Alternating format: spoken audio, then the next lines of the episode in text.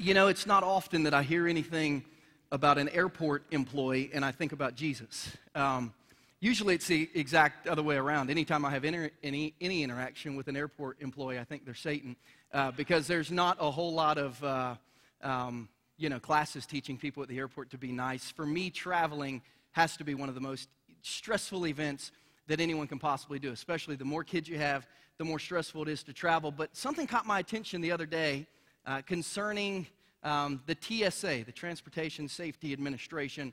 Uh, and it, it, caught my attention and it made me think of Jesus. And here's what happened. If you did not hear what happened uh, in the middle of March, the, uh, the TSA decided that they were going to allow passengers to bring pocket knives on airplanes. Did y'all hear about this?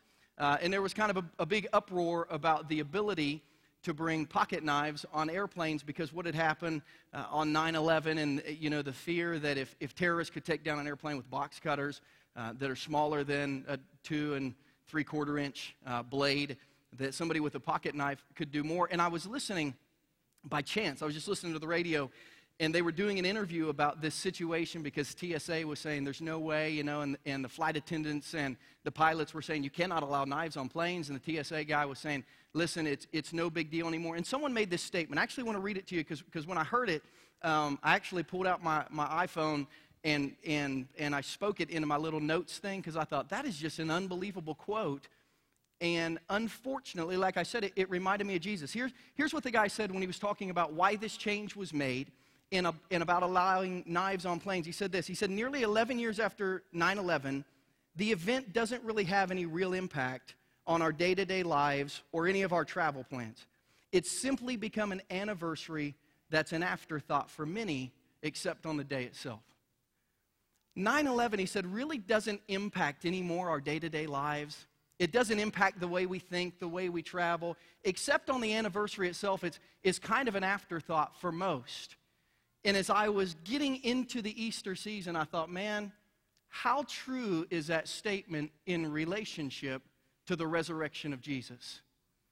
It's an event that at first took the world by storm. And as a matter of fact, over the first few hundred years that Jesus rose from the dead, I mean, the church blossomed into uh, uh, the largest global religion in the world, which it continues to today. But I thought about the resurrection of Jesus, and I thought, how many people in our world, Easter to them, Jesus raising from the dead to them is really nothing more than an anniversary that comes around once a year, but it has no impact on their daily life, how they live, what plans they make. Other than the day itself, Jesus raising from the dead is not that big of a deal in our life.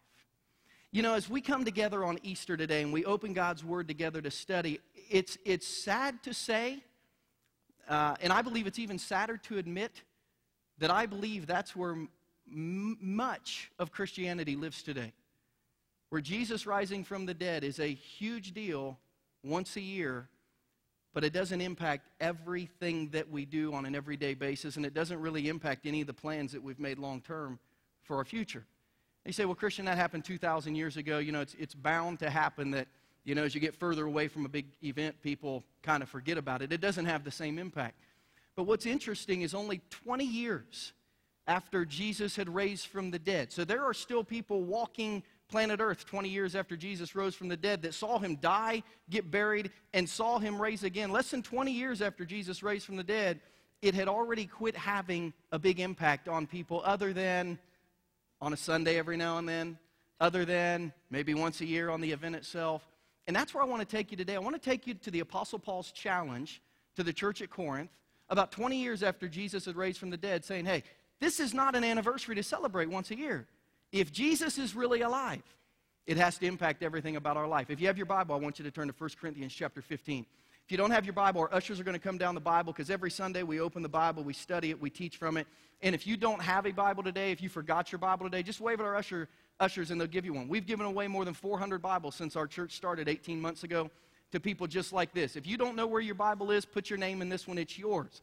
If you just forgot it, but you'd like to follow along in Scripture today on your lap or maybe on your phone or on your tablet, um, just let the ushers know. And they're also going to come down uh, and give you a chance to take notes on the back of your bulletin. You'll see kind of a little sermon outline so you can remember, hopefully, a little bit of what we talked about today. But in 1 Corinthians chapter 15, we see Paul challenge a church. And I, I want you to notice the similarities between 1 Corinthians 15 and Journey Church International for those of you who come here often, because Paul went to the town of Corinth. Corinth was the Las Vegas of its day. For those of you who maybe aren't real familiar with the ancient world, Corinth was, was like the place, like what happened in Corinth stayed in Corinth. As a matter of fact, the rest of the world had a phrase that to, that to get crazy was to Corinthianize. I mean, these people, like everything went in Corinth. And Paul, who became a Christian in Israel and studied in Jerusalem, decided to go to Corinth and start a church there. And the Bible says that he started a church, and every week for 18 months, they would meet on the Sabbath. That would be Sunday in our vernacular. And he would teach them the Bible, he'd teach them about Jesus, and a church started. Now, here's the interesting thing our church today is 18 months old. Actually, it was last week, but you may have noticed that it snowed a little bit on Palm Sunday, so we did not have church last week. But today would be our 18th month of having services. That's how old the church was in Corinth when Paul, on the 18th month, got up before his church and said, Hey, God's called me to go do something different. He had a, an associate pastor named Apollos. He said, Apollos is your pastor now, and he left. And three years later, the church started writing him letters saying, Hey, we're trying to do this Christianity thing, um, but no one's coming anymore and like people are just acting crazy and so and so has gone back to her life of this and this guy has started back his addiction to this and they started writing paul just saying man like everything in our church is messed up and paul wrote him a letter back and said hey if you really want to follow jesus here's what you have to do um, and they wrote him another letter and said well how do we do certain things so in 1 corinthians chapter 15 he's answering that second letter and he's reminding them of the thing that's most important in their faith and he's challenging them in 1 Corinthians chapter 15. Look, he's basically saying this if Jesus really raised from the dead, then it has to change everything in your life. If he didn't, then no big deal. But if he did, he truly is the Messiah worth following, and it has to impact every part of our life. I ask you the question today Is Easter an anniversary that you celebrate once a year, and Jesus raising from the dead an afterthought the rest of your life? Or is the fact that a man died, was buried, and then raised from the dead, is that something you can latch your life and your future and your eternity to and allow it to change every part of your life? That's the question we ask. That's the challenge Paul's going to give us today in 1 Corinthians chapter 15.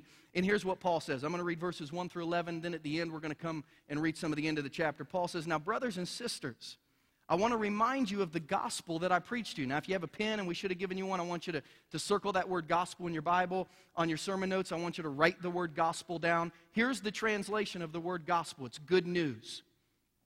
That's what it means.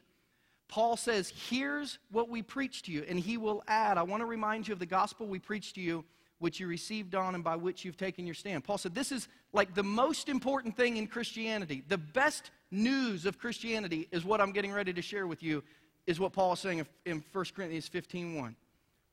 Now, brothers and sisters, I want to remind you of the gospel I preached to you, which you received and on which you've taken your stand. By this gospel you are saved, if you hold firmly to the word that I preached to you. Otherwise, you've believed in vain. For what I received, I passed on to you as of first importance. Underline those two words, first importance. If someone said, What's the most important thing in Christianity? Paul's getting ready to tell us. If someone said, if I only had one message to give to someone about who Jesus is, what should I say? Paul's getting ready to give. Paul's saying, if you know nothing else about Jesus, here's the most important thing to know about Jesus 1 Corinthians 15 3. For what I received, I passed on to you as of first importance that Christ died for our sins according to the scriptures, that he was buried, and that he was raised on the third day according to the scriptures, and that he appeared to Cephas, that's Peter. Peter was a nickname, it meant the rock. Uh, Cephas is the Greek word for rock. So he's saying, then he appeared to Peter, and then to the 12. Those are his disciples. After that, he appeared to more than 500 of the brothers and sisters at the same time, most of whom are still living. Like I said, there were people alive at this time who had seen Jesus die and raise again. He said, though some have fallen asleep, they've died. Then he appeared to James, then all the apostles, and last of all, he appeared to me also, as to one abnormally born. For I am the least of the apostles, and I don't even deserve to be called an apostle, because I persecuted the church of God. But by the grace of God, I am what I am. And his grace to me was not without effect. No, I worked harder than all of them, yet not I, but the grace of God that was with me. Whether then it is I or they, this is what we preach, and this is what you believe. Paul said, Listen, man, let's just cut to the bottom line of what it means to be a Christian. Paul started a church. He preached there for 18 months. On the 18 month anniversary, he said goodbye. He inserted Apollos as pastor. Then everybody kind of started doing their own thing. So they wrote Paul a letter and said, What do we do? Paul gets to the end of the letter and he said, Let's just hang on to this one thing, man. Listen, Jesus died, he was buried, and he rose again. And that has changed my life. You see, the fact that Jesus died, was buried, and raised again Paul says, changed my past, it changed my future, and it secured my eternal life. If we can hang on to that, it will change everything about us. But Paul said we can't just forget about it and let it become an anniversary. We can't let it become an afterthought. It's got to impact everything in our lives. Now, here's what you need to know because Paul said, listen, I didn't deserve for Jesus to save me. I didn't deserve to be forgiven. Some of you are sitting in here today, and the reason you've never established a relationship with Jesus, the reason you're uncomfortable sitting on church in church today on Easter, your husband or your wife drug you here, or your mom or your dad or your son or your daughter, and you don't even want to be here, and you're very uncomfortable with spiritual things because you're uncomfortable in your own skin and you don't think you belong. You don't think that you deserve to, to have God's favor in your life. You feel like you should be ashamed to be around God. Paul said, Listen, I didn't deserve anything that Jesus gave me. But he said, By the grace of God, I am what I am. He changed me, and I'm different.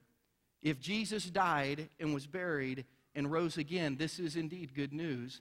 But it's good news. that has to impact every part of our life. You know, it's interesting as we study the man who wrote these words, life, his name is Paul. Uh, he was an apostle called by Jesus to go and start churches all over the world, and he did that. He wrote almost half the New Testament. So we know a lot about Paul. We know his story from others' perspectives. People wrote books about Paul, and Paul wrote books about himself and things that were going on. So we know a lot about Paul. And here's the most important thing to focus on, according to Paul that Jesus died, was buried, and he raised again. And Paul said, if Jesus is alive, if Jesus is alive, it changes everything.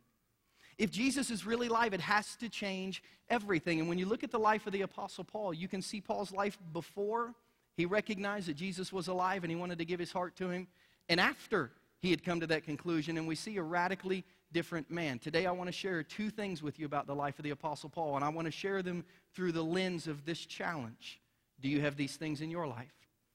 As we look at the Apostle Paul and we see what happened to him, and he is the model, according to 1 Corinthians 11 1. He said, Listen, just you follow me and I'll follow Christ. I'll show you what a Christian looks like. If we look at Paul and we use him as the model of what we're supposed to be spiritually, we're going to see Paul have two things in his life that I'm going to ask you, do you have? And I want you to honestly answer these questions this morning. And listen, we may not see you again till next Easter, and I hope you'll come next Easter. Maybe we won't see you next year till Christmas Eve, and that's fine. I checked the schedule last night. Christmas Eve is still the day before Christmas, and we'll have a Christmas Eve service uh, this December 24th, probably 5 o'clock, hopefully, in this room, and we want you to become a part of that. But perhaps, perhaps this year, Jesus will become more than an anniversary, more than an afterthought. Perhaps this year, looking at Paul's life, looking at your life, you'll say, I'll want what he had, and maybe it'll take hold, and this will be the year that Jesus being alive changes every aspect of your life. You see, if Jesus is alive, Paul's life shows us that you're going to experience incredible inner peace. You see, if Jesus is alive, you're going to in your life experience incredible inner peace. Now, this is a very easy question to ask. It's a difficult question to answer, but here's the question Do you have inner peace today, right now? Are you comfortable with who you are, with where you're going, with what's going on in your life? Do you fall asleep easily without worrying? Or are you just in inner anguish right now in your life and the way your life is going? Let me ask you this question Do you have eternal peace right now? You see, one thing that leads to having inner peace is having an eternal peace. Do you know we've had three families in our church this week that have lost a loved one? This week, that next week their funeral will be. From an 11 year old all the way up to a grandfather in his late 80s. You see, the only time sometimes we can make it through life with inner peace is if we have eternal peace when things are beginning to crumble around us. Or are you somebody who constantly wonders what's next in your life and what's up in the next life? You see, we know who the Apostle Paul was, and we see his life before Jesus. Before Jesus, according to him, he was messed up. Now, I'm from Southern Ohio. It's a little bit rednecky. I like to use the word jacked up. His life was jacked up. You can write messed up if you're a little more educated and you like that, but his life was jacked up. Like, this dude was crazy. You say, who says who? Him. In 1 Timothy 1.13, Paul said this about himself. And then, and then I want to translate for you, and then I want to illustrate for you so you can say, man, he was jacked up. Like this, this guy had some problems. Um, Paul said in 1 Timothy 1.13, who's Timothy? Timothy's a young guy that Paul was mentoring. Paul started a church in a city called Ephesus. He started a lot of churches. When he left there after three years, he told Timothy, You go be the pastor. And he wrote letters to Timothy to teach him how to be a good pastor, to teach him how to be a good Christian. He was kind of like his young sidekick, his protege. And here's what he said to Timothy in the first letter he wrote to Timothy, within the first paragraph of his letter to Timothy, reminding Timothy that ministry is all about first the change that happens in your own life. He said, Timothy, I was once a blasphemer and a persecutor and a violent man. Timothy, I was jacked up. My life was messed up. Timothy, I was not a good guy. When we look at these words, what is a blasphemer and a persecutor and a violent man? Leave that verse on the screen if you would. You, you might want to take some notes here. A blasphemer is someone whose life is offensive to God. Paul said, Timothy, I look at my life, and man, my life used to be really offensive to God. Paul was a spiritually offensive guy according to him. Paul says, I was a persecutor. Now you study his life, say, who did he persecute? Specifically, he was offensive to religious people. When Paul said I was a persecutor, he was saying, not only was I offensive to God, but I was offensive to spiritual and religious people. You say, who do you know that you could compare? Who's offensive to religious people? Who are religious people a little sensitive to? Somebody like Charlie Sheen, right? I know he's winning, but he's a little off the rail sometimes. Like he, he's a little cray, if you know. I mean, it's like this, this, this guy this guy is offensive. Like, you don't let your young children listen to anything that he says or does. Like, he's crazy. Um, and then Paul says, I was, a, I was a violent man. According to a statement he would like later, we, we see that Paul was violent, he, that he was oppressive to men, he was oppressive to women, he was oppressive to children. Paul said, Man, my life was jacked up. He said, I was offensive to God, I was offensive to people, I was, I was oppressive to men, to women, to children. You know, I think about oppressive people, people who are oppressive to everyone in their life, and I think about the North Korean dictatorship of, you know, Kim Jong il and Kim Jong un, who, who are now ruling over a country that, that is the most poverty stricken, uh, you know, probably undernourished. I mean, one of the worst human rights violators in the history of the world. Of course, we've sent our ambassador, Dennis Rodman, to try to work things out over there for those of you who stay in the news. So perhaps that will become better. But right now, we look at that and we say, those are not good people. And if you and I were to take a vote on people who go to heaven, we would vote no on Fred Phelps and Charlie Sheen and the Kim Jong people in North Korea. We would say, like, no, they, they don't get to go. They are jacked up people. And Paul said, that's who I was. Paul said, you know, you, you look at someone who has inner peace, you look at someone who's got it all together, you look at someone who, who appears to have things going right in their life. That wasn't me. Timothy, I was messed up, man. I was offensive to God. I was offensive to people. I, I was oppressive towards people. Paul, Paul was not a, a good guy. In Acts 22 4, he, he made a really interesting statement. And some of you are just like Paul today. In Acts 22 4, eh, Paul, giving his, his story to someone, said, I need you to know I persecuted followers of this way. What is that? Christianity. I persecuted Christians to their death. I arrested both men and women, and I threw them into prison. If you study Paul's pre life before he became a Christian, one thing that turned Paul off to Jesus was Christians. Paul hated Christians. There are some of you in here today. Your biggest problem with Jesus is you don't like Christians. You know, every now and then I'll have a long plane trip and I'll, I'll have to make a sermon or, you know, read my Bible or prepare for some kind of Bible study on a plane because I'm going to speak somewhere or do something. And I was on a trip and I pulled out my Bible um, and I was reading my Bible and the guy next to me said, what, you know, what, what, are you, what are you reading? And I said, the Bible. And he looked at me, and, you know, and this is a very comfortable conversation now because I've got three hours on a plane next to this guy. And he said, I don't like Christians. Um, and I looked at him and I said, I don't like Christians either. Um, and it kind of confused him a little bit. But I said, listen, man, I love Jesus. And not all Christians are like Jesus. And there are some Christians I don't like and you shouldn't like. There's some Christians that are really angry and they're really judgmental and that, you know, they want to force you to change your life to become like them. And, you know, it's more about them than it is about Jesus. And, and we got into this conversation. I didn't win him to Christ and he didn't go start a church. I mean, it wasn't one of those things. But it was this thought of someone saying, Listen, I don't know so much about Jesus, but I do know Christians and I don't like them. I don't like the way they treat people. I don't like the way they talk about people. I don't like the way they judge people. I, I don't like them. And you know what? Some of you need to realize today Jesus is not like many of the Christians you know. He's different. And Paul said, I, I struggled with Christians, but when I met Jesus, everything changed. You see, before Jesus, Paul's life was messed up, it, it was jacked up. He, he, he was not a good guy. But after Jesus, we see Paul in a spot in life where he's gone from being messed up to chained up, literally, like he's in jail. But he's okay. He's at peace. He's content. You see someone who's chasing in life this inner peace, someone who wants to feel good about themselves, someone who he finally admitted at the end of the day, I did not like who I was, and I did not have peace about who I was, and I did not have peace about who I was with, and I didn't have peace about my future or my eternity. I wasn't cool with any of those things. But I met Jesus, and I ended up in jail, but even in jail, I was okay. Paul started another church in Philippi. You, you, hopefully, you catch the thing. Paul started churches. That, that's what he did. And he wrote, a, he wrote a letter to this church called Philippians. And he said in Philippians chapter 1, he said, I want you to know to this church he's writing to my brothers and sisters that what has happened to me in being in prison, it's actually served to advance the gospel. As a result, it's become clear throughout the whole palace guard and everyone else that I'm in chains for Christ. Paul said, I'm, I'm in chains, but he said, I'm at peace because people realize that, that my life is now lived trying to serve Jesus. In Philippians 4:13, we see this famous verse that is taken so out of context because Evander Holyfield wore it on his boxing trunks when he knocked out Mike Tyson. This thought of I can do all things through Christ who strengthens me. That does not mean you can knock out Mike Tyson if you're a Christian. What it means is Paul saying, "Listen, I'm sitting in prison and life is bad." And on the outside, people would look at me and say, "Your like your life is no good." But Paul said, "I'm at peace. I'm content. Things are okay." Why? He said, "I can do all of this. I can sit in jail." I can lose my job. I can recover from a failed marriage.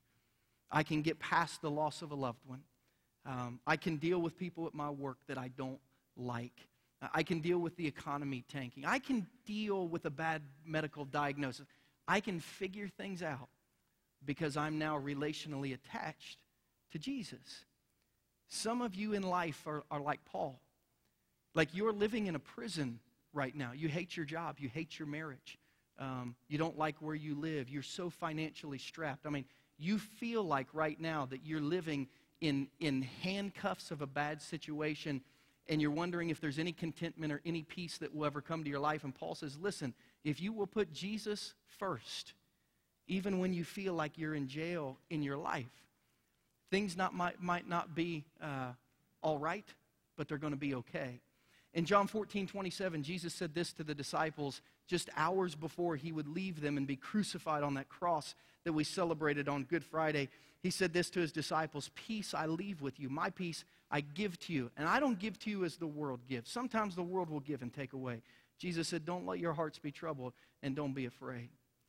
Listen, peace comes in this life from having di- divine direction at all times. That's why we talk about following Jesus, not just learning Jesus. I want to go where Jesus tells me to go. Listen, peace comes from having divine direction in this life, attaching yourself to one who died and was buried and who rose again. And you get divine protection in the next by attaching yourself to one who died and was buried and rose again. Who better to place your life in the hands of? Who better to place your next life in the hands of than someone who died and was buried and lived again. That's a good guy to trust with your eternal investment. If Jesus is alive, Paul said, man, if Jesus is alive, then you've got to have inner peace, and it has to impact every hour of every day. Secondly, Paul said, if Jesus is alive, it will change the outer pursuits of your life. You'll become a different person pursuing different things. Again, we know a lot about the Apostle Paul before he met Jesus, and before he met Jesus, the Apostle Paul said he lived his life chasing perfection. The Apostle Paul was someone who never thought about the now, he always thought about the next. And some of you are in that situation right now. Some of you have just in the last year or two bought a new house and you're already thinking about your next house. Some of you in the last year or two have already bought a new car and you're thinking about your next new car. Some of you have just gotten a raise at work and you're trying to figure out how much your next raise can be. Some of you were just promoted, but you can't wait to leave to go to the next job. You, like you are pursuing life, you're pursuing success, you're pursuing satisfaction. And my question is like, when are you going to get to the day where you think, okay, I don't have to pursue anymore? You see, when we pursue anything in life, but having a relationship with God who created us to, to be content and satisfied when we're with God, we always want more. And we always find ourselves thinking, what's next? You know, the Apostle Paul shared his story again with the church in Philippians about before he became a Christian. He, here's what Paul said in Philippians chapter 3. Here was his life. He was a grown man. He said, if someone else thinks they have reason to put confidence in the flesh, if someone is confident in who they are and what they've done, if anyone has achieved more than me, let them speak now, Paul says. If anyone else thinks they have reasons to put confidence in the flesh, I have more circumcised on the eighth day of the people of Israel, the tribe of Benjamin, a Hebrew of Hebrews, in regard to the law, Pharisee. As for zeal, persecuting the church. As for righteousness based on the law, I was faultless. Look, we, we use terminology like the all American guy here in the United States of America. Paul was the all Israeli guy. Like he was who everyone wanted to become. He was educated, he was successful, he was a Roman citizen.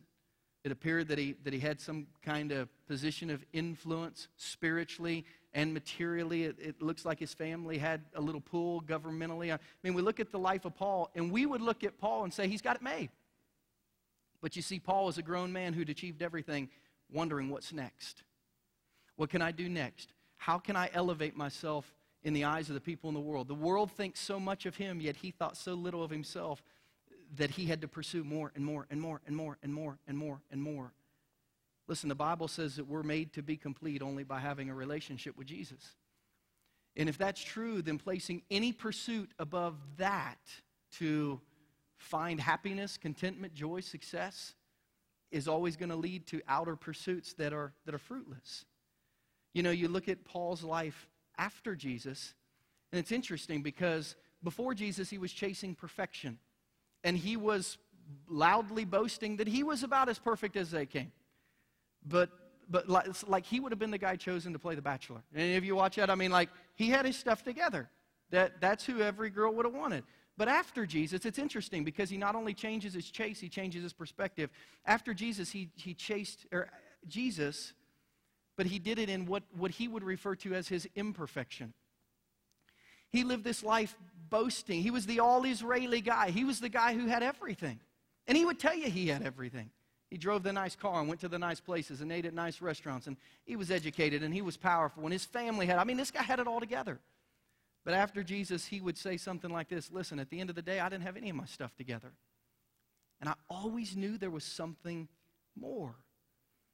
You know, it's, it's interesting because some of you today have never connected your life to Jesus. But some of you have. I, I want to talk to the Christians in the room for a minute. Those of you who, who would say, Yeah, I've given my heart to Jesus. Some of you have, have given your heart to Jesus, but you've kept your life for yourself. Your spiritual commitment is really too low. You're not chasing Jesus. You may have one day chased heaven and said a prayer so that you could go to heaven because the goal of your Christianity was heaven. But nowhere in Scripture do we see anyone telling anyone to pursue heaven. We see Scripture tell us to pursue a person, not a place. And there are a lot of Christians content just knowing where they're going, but they don't live for Jesus, they live for them. Jesus has their heart, He has their eternity, their life belongs to them. And it's interesting, some people in the room have quit chasing Jesus because I don't know why. Maybe you feel like you've caught up with Him. Maybe you feel like you checked the right boxes and walked the right aisles and you started some good habits and maybe you've served in some leadership positions and you show up at Easter and all you're wondering are, you know, is anyone who doesn't go to church going to be here? Is anyone going to get saved? And you're worried about everyone else but you because you've quit worrying about yourself spiritually because you're not in a race anymore. You think you walk with Jesus, so you don't worry about chasing him. Which is really interesting because the Apostle Paul, who I, I would assume probably was more spiritually mature than all of us, had this to say about his own spiritual life in 1 Timothy 1, verses 16 and 17. I love his honesty here. Again, he's talking to his little protege. He said, Timothy, here's a trustworthy saying that deserves full acceptance Christ Jesus came into the world to save sinners, of who I am the worst. Like, of all the people that could ever become a Christian, I was the worst. We as Christians love to point fingers and talk about who probably will never become a Christian because of how bad they are. Paul said, I got all of them beat. I was the worst. Verse 16, but for that very reason, I was shown mercy so that in me, the worst of sinners, Christ Jesus might display his immense patience as an example for those who would believe in him and receive eternal life. You see, the Apostle Paul's message to the world sounded more like this I need Jesus, you need Jesus. Let's do this thing together than like this I have Jesus, and now you need him too, so that you can be as good as me. No, Paul, at the end of his life, still had this desperate need. He was still running this race. It's actually what he referred to. I hope one day I can finish the race. Paul's like, I have not quit running. I'm still trying to pursue Jesus desperately. In Philippians 3:10, one of my favorite verses in all the Bible, Paul says simply, I want to know Christ. And it's like, Paul, like you wrote the New Testament. Like, if you didn't know him, like you're teaching us. Paul's like, no, no, no.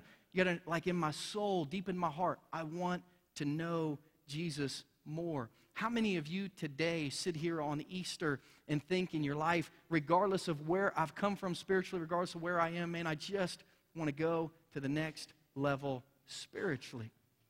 You know, our mission statement that's listed on the front of your bulletin, why our church exists, is to see people who are far from God become passionate Christians who make a difference from the world. And we've determined there are two groups of people that are far from God. There are people who have never been to church and don't know anything about Jesus. They've never been told, or they've had a bad experience, or they've met some Christians they don't like, or for some reason they've been disconnected forever. Maybe today's the first day you're hearing that Jesus loves you and you don't have to be like other Christians, you can be like Jesus.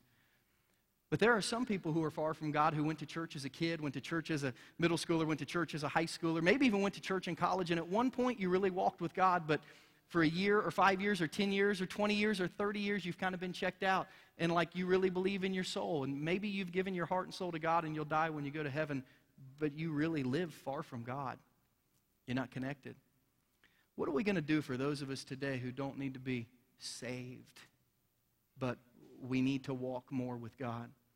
Let me give you some things maybe that you can do to take next steps. If you're an undercommitted Christian today who's celebrating Easter as an anniversary, but it's not changed every minute of your life. Let me give you four things that, that you can do as you walk away from Easter to have Jesus be more of a part of your everyday life. Number one, you can read your Bible. In, in your uh, bulletin, we put this little card that we gave our people in January.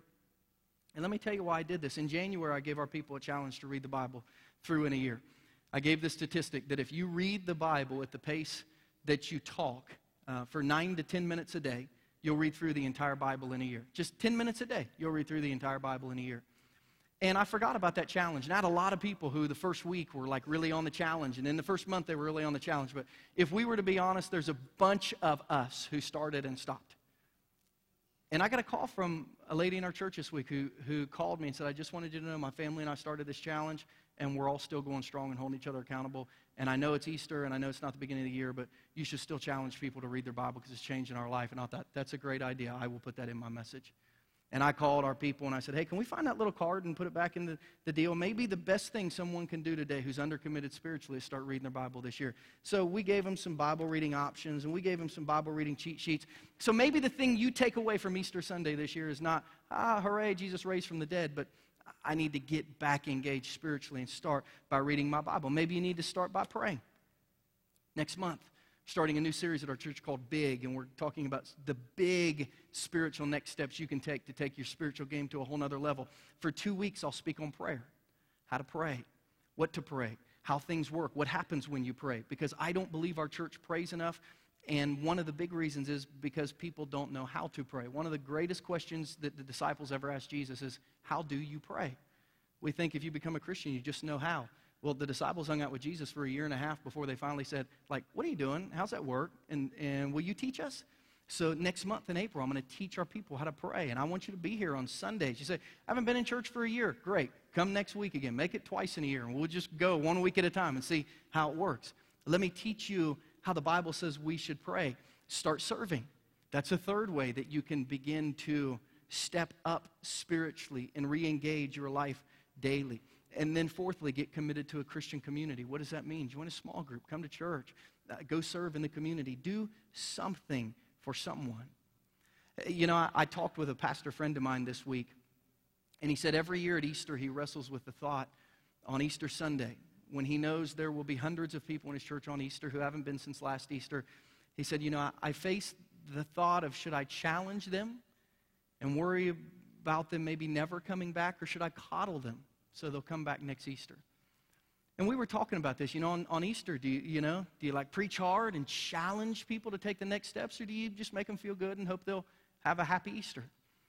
And the perfect picture of the answer to that question came to me uh, in a story that I heard about a couple from New York. A couple in New York were garage selling. They went to a garage sale. They found a box with some old stuff in it, and they bought a, uh, a little bowl. I think they actually have a picture of the bowl that they're going to put on the screen. Do you guys have that? PowerPoint folks back there? maybe. It doesn't look like that. That's it, JC. There it is. They, so they found this little bowl at a garage sale. And they bought it and they put it on their mantle um, and put some like little colored beads in it for two years. And someone came to their house one time and said, um, Where'd you get that bowl? They said, We bought it at a garage sale for $3. And he said, That bowl looks really old. You should go and get that bowl checked out. So they took the bowl to an antique dealer. The antique dealer looked at some of the markings, some of the symbols on it, kept it for a week and called him and said, You're not going to believe this, but this bowl is more than 3,000 years old. And it dates back to the Chinese uh, monarchy um, 3,000 years ago. Uh, and they ended up selling the bowl at auction for $2.2 million. Now, I thought about this question do we coddle, do we challenge? Do we coddle, do we challenge? Do we coddle, do we challenge? And I thought, know, it's not up to me, it's up to the people. You can choose to use this priceless gift Jesus gave you as a mantelpiece, as an anniversary. And you can look at it and it can sit in your house, and Jesus can be a part of your life and have no value to you, if that's what you want to do. Or, or, you can take Jesus at his full value, and he's got enough value in him to change your life now and forever, and for retirement and for eternity and you can cash Jesus in. That sounds horrible to say, and I hope he forgives me, whatever that means. Um, because, you know, I, I don't want to offend him. But, but here's what I'm saying Jesus can be worth a lot more than he is to you if you will, if you will use him for the purposes that he was created for. Jesus wasn't just created for Easter Sunday, he's created for every day. Jesus didn't just die so we could remember that one day a year. He died so we could remember that every moment of every day, and it could impact every area of our life. The question is, what are you going to do with that? What are you going to do with that? Say, Christian, what are my choices? Three things if you look on your sermon notes. What can I do today as a result of this message if I'm cued in and man, you've got me thinking, what can I do? Number one, you can become a follower of Jesus if you have not yet. Say, what does that mean? It means something different for every person, to be honest with you, but it means that you believe Jesus died, was buried, and he rose again and He loves you, and He wants to forgive you of all the jacked up things you've ever done. And He wants to give you some inner peace, He wants to give you some outer purpose, and He, and he wants to walk with you. And that walk looks different for every person. It, it's a journey, which is why we named our churches. You can, number two, you say, Well, I've already become a follower of Jesus. Okay, then recommit your life. You say, Man, I've not been real engaged spiritually. Okay, then get back engaged. So, what do I need to do? I, I think you just make a decision and you walk one week at a time in it. Recommit your life, not just your heart, to Jesus. A lot of you, Jesus has your heart. He does not have your life. Give him both. And then, thirdly, make Easter count for a lifetime, not just a day. Now, if you are someone whose life is so busy that you can't come again until next Easter, we'll be here. We want you to come. We want you to bring people. We want you to celebrate Jesus with us. But that's the $3 version of Jesus. If you want the priceless version that changes everything about you, you got to go to the right person, God, and you got to say, okay, I want everything that Jesus is worth in my life. And then, then you just accept that and you take that. What will your decision be today? Paul said, listen, if Jesus is alive, it changes everything. If he's not, I love what Paul says, and I won't read the whole verse, but in, in, uh, in, in verse 17 of 1 Corinthians 15, he says, Listen, if Christ hasn't been raised, then faith is futile. You're still in your sins. Those who have fallen asleep in Christ, they're lost forever. And if only for this life we have hope in Christ, we of all people are to be most pitied. Paul said, if Christ did not raise from the dead, then Christians are the most pitiful people in the world. But in verse 20, he said, But he did raise. And I saw it. And because of that, I know it changes everything about my life. Will you let it change everything about yours? Let's pray together. Heavenly Father, we come to you in Jesus' name. God, aware of the fact today that the Apostle Paul claimed in 1 Corinthians 15 that the most important thing we need to understand about Jesus is that he died, he was buried, and he raised again. And because that is true, and as we watch it be true in the life of the Apostle Paul, because that is true, it, it wasn't intended just to change one day. It was intended to change our past and our future and our eternity. And God, I pray for the men and the women and the teenagers and the children in this room today that today you would do your life changing work in the hearts of people. Lord, there are people who sit here every Sunday who have not fully ever given you their life. There are people who this is the first time they've ever been to a church. They didn't even want to come today, but something has grabbed their attention, and they want more than anything to trust in you and, and to almost dare you to make a difference in their life today. Lord, if you died and you were buried and you rose again, then today do a work in people's lives with every head bowed and every eye closed. Please, no one in the room looking around. If you're here today and you have never given your life to Jesus, you wouldn't call yourself a Christian. You can't think of a time that you have said, I want to follow Jesus. You're disconnected spiritually. But today, the fact that Jesus died, he was buried, and he raised again, and he could do this in the Apostle Paul's life, and you need some inner peace and some outer purpose, and you want your eternal home to be secure and your future to be at peace. You say, How do, how do I follow that, Jesus? Well, you just give him your heart. You say, how, how do I do that? We do it in prayer here. It's really simple.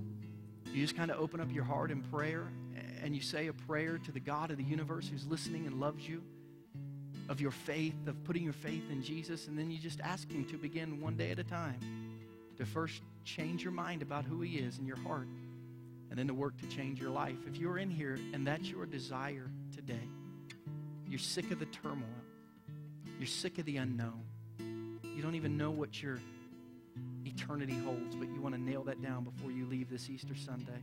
And I know there are some of you in here who are ready for this, then you just need to pray this prayer. I'll pray it for you because you might not know just the right words to say.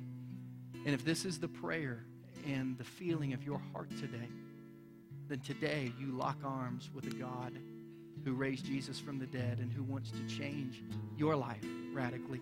Just pray this prayer. You don't have to say it out loud, just pray it in your heart. The God of the universe is listening to the prayer of your heart today. Say this Dear God, today I need Jesus in my life. And God, if Jesus died and was buried and rose again, then I believe he could help me.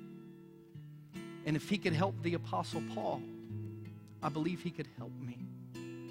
So today, I admit that my past might be a little messed up or jacked up. I've not been a perfect person. I'm sure my life has been offensive to you at some points, and I ask you to forgive me and change my past. And God, today I ask you to take my heart and love me and shape me into what you want me to become and ask you to protect my future and my eternity. I give that all to you because I trust you. Today, Jesus, I'm yours. Thank you for loving me. I accept by faith your love and salvation for me today. Now, with every head bowed and every eye closed. Please, no one looking around. If you just prayed that prayer today, and I know that many did, because many do at Easter every year. I know there are some of you who came in, your life was hopeless, but today you've put your hope in Jesus, and life is going to be radically changed with every head bowed and every eye closed. In just a minute, I'm going to count to three, and if you just prayed that prayer with me, I'm not going to ask you to stand up. I'm not going to ask you to come forward. I'm not going to ask you to do anything that would embarrass you. Nobody's going to be looking around but me. But on the count of three, I'm going to ask you to raise your hand and just leave it up for just a second so that I can know that today God moved in your life and so that you can take the first step of telling someone, today I put my faith in Jesus, and hopefully we can help you on that journey together. So if you just prayed that prayer with every head bowed and every eye closed except for mine, on the count of three, would you just slip your hand up? One, two, three. Just put it up right now. Yes, yes, yes, yes, yes. Yes. Anybody else, just raise it up for a quick second and you can put it down. Father, thank you for showing yourself to people in this auditorium today who said, Today, and they even told someone, Today, I gave my life to Jesus. Now, God, I pray for all of those who in the past at some point have given you their heart. They've chased heaven, they think they've attained it, but they quit chasing Jesus. God, I pray that you'll kind of twist their arm behind their back a little spiritually this morning. Let them know that it's time to come back. Get in the Bible, start praying, get in church, begin serving, begin chasing you so that they can live the life you've had for them. And just remind them you love them and you're here, and this is a wake up call. It's time to get re engaged. Maybe you're in here today and you need to recommit your life. It's as simple, again, as a prayer. Prayer should go something like this if you just want to pray it in your heart God, forgive me for staying away so long. I'm ready to re- get re engaged. Help, help me to be committed to do that. Today, I'm, I'm going to recommit my heart and recommit my life to trying to get re engaged spiritually. Now, Father, thank you for those today who have prayed to place their faith in Jesus. Thank you for those who have recommitted their life. Be with our church that we wouldn't be a church that uh, has to plan special for Easter because the folks at our church are engaged every Sunday, not just on the anniversary of a big event. That's really more of an afterthought than a life changer. We need you. We love you. Thank you for being in our midst today. We ask these things in Jesus' name. And everyone said together,